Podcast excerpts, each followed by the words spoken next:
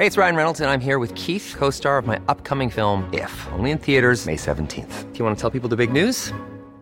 All right, I'll do it. Sign up now and you'll get unlimited for fifteen dollars a month and six months of Paramount Plus Essential Plan on us. Mintmobile.com slash switch. Upfront payment of forty-five dollars equivalent to fifteen dollars per month. Unlimited over forty gigabytes per month. Face lower speeds. Videos at four eighty p. Active Mint customers by five thirty-one twenty-four get six months of Paramount Plus Essential Plan. Auto renews after six months. Offer ends May thirty-first, twenty twenty-four. Separate Paramount Plus registration required. Terms and conditions apply if rated P G.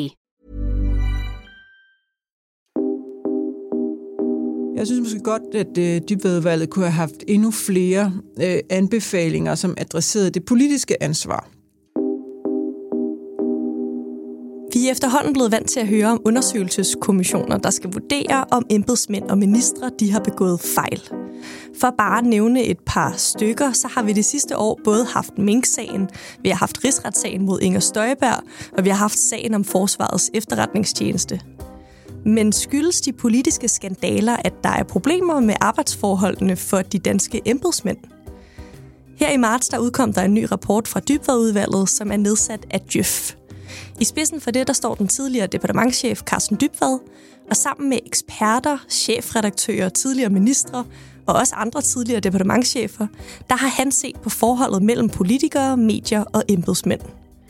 Men rapporten den har fået kritik for både at være overfladisk og for at være forudsigelig. Derfor tager Ajour i dag en snak med formanden for D J Ø F, Sara Vergo, om hvorfor embedsmænd oplever et politisk pres, og om hvem der skal gøre noget ved det. Jeg hedder Karoline Tranberg, og du lytter til Altinget Ajour. Opdraget i, i Dybvadudvalget har jo været at se på samspillet mellem politikere, embedsmænd og medier.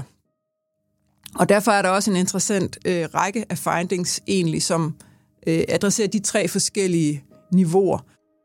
Øh, noget af det, som jeg selv har syntes var mest interessant, eller tankevækkende i hvert fald, det er, at der er noget, der tyder på, at fagligheden er under pres fra politisk niveau, eller i hvert fald i ønsket om at tilgodese politikernes ambitioner bedst muligt. Et andet interessant finding er, at man oplever fra embedsværkets side, at der er mistillid til medierne, at de oplever, at, at medierne fremstiller sager øh, på et ufuldstændigt grundlag, eller måske endda forkert.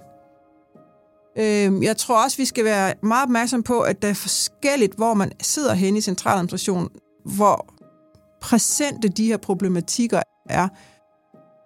Vil du fortælle bare lidt om de trælsesager, der ligger til grund for, at de også øh, kom til at lave den her rapport? Der har været en Tibet-sag, der har været en Mink-sag, der har været en, øh, en instrukssag, øh, som alle sammen har været med til at rokke ved tilliden til embedsværket og til det politiske niveau i øvrigt også. Øh, men det er altså ikke kun derfor, vi har nedsat den her, det her udvalg, men det var sådan ligesom, kan man sige, udslagsgivende for, at det var nu, det skulle ske. Det er jo sådan set Carsten Dybvad-udvalget, som selv har besluttet, hvilke nogle analyser de vil lave. Vi har fra D J Ø F's side finansieret analyserne, men de har selv besluttet, hvad, hvordan de ville snitte de her analyser sammen. Men altså, de har besluttet for at sende ud til alle vores medlemmer øh, i statsadministrationen. Det er femten tusind mennesker, som har fået det her spørgeskema, og hvor ja, en fjerdedel har svaret, det vil sige tre tusind fem hundrede og ni øh, embedsmænd har svaret på den her undersøgelse, og det giver jo et ret solidt grundlag for at lave nogle Øh, diskussioner af, af, hvad det er, der ligger til grund for de svar her.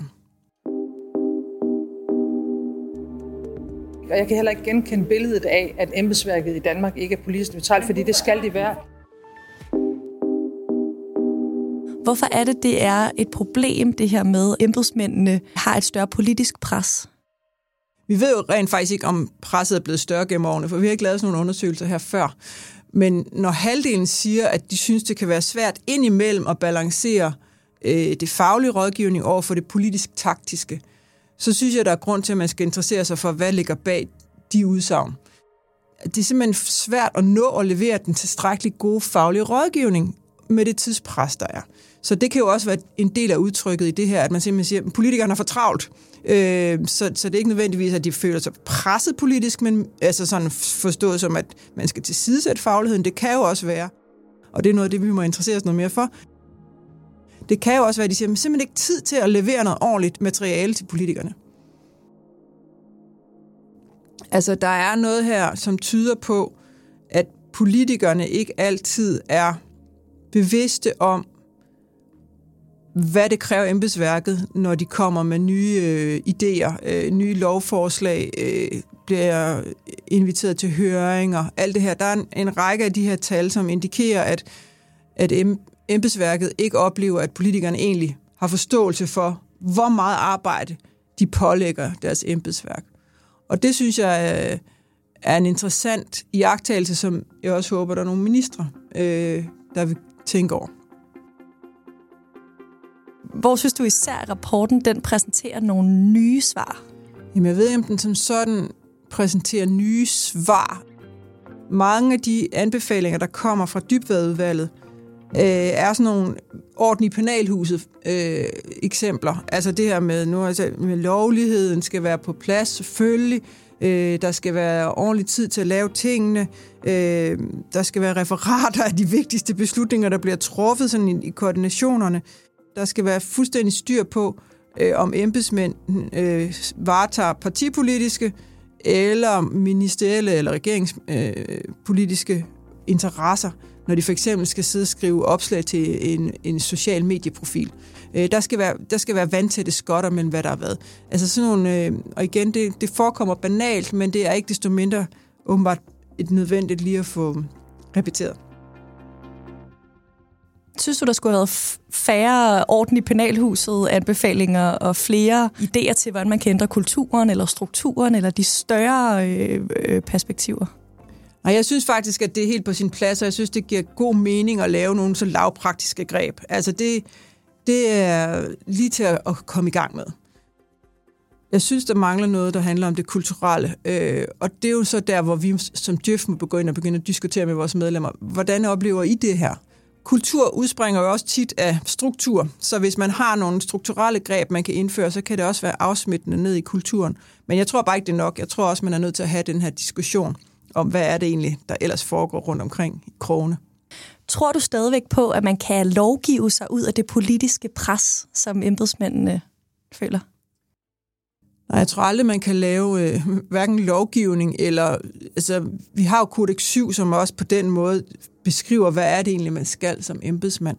Men, men det er jo ikke altid, at virkeligheden er helt så klar som reglerne. Altså, der kan godt være noget, nogle gråzoner, øh, og det er jo de gråzoner, vi skal blive ved med at have fokus på. Jeg tror ikke, vi kan skære alting ud i pap her, altså fordi der vil være, der vil være øh, nuancer.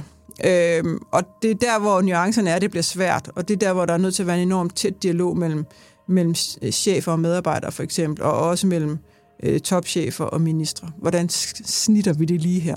Ja, altså hvordan implementerer man dem ude i, øh, ude i styrelsen, ude i ministerierne? Jamen altså, nogle af, nogle af anbefalingerne skal jo implementeres på helt højt regeringsniveau, altså Der, der kan vi jo ikke som D J Ø F på nogen måde beslutte, om man tager referater af koordinationsudvalgene. Så, så der er noget, som regeringen skal gribe, og der synes jeg, at det er det, det, som Dybvadudvalget har gjort sig umage med at lave noget, som faktisk er ret nemt at sætte i gang øh, i morgen, hvis man vil. Det, der er det svære, det er jo det, der handler om det kulturelle. Jeg synes ikke, der er noget i rapporten, der pege på, at der skal revolutioneres egentlig.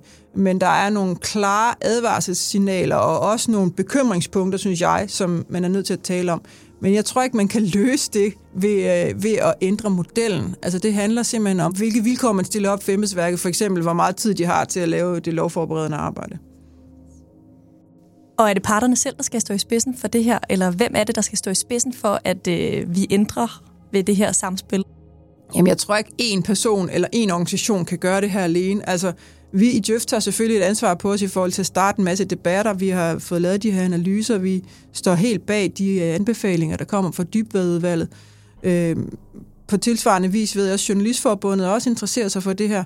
Øh, og nu har vi også hørt statsministeren også sige, at hun tager også de her ting alvorligt. Og der står jo også i regeringsgrundlaget, at man vil arbejde videre med, med demokratiudvalg. Så jeg tror på, at det her, det skal nok få lov at leve længe nu, øh, og ellers skal vi nok minde folk om dem.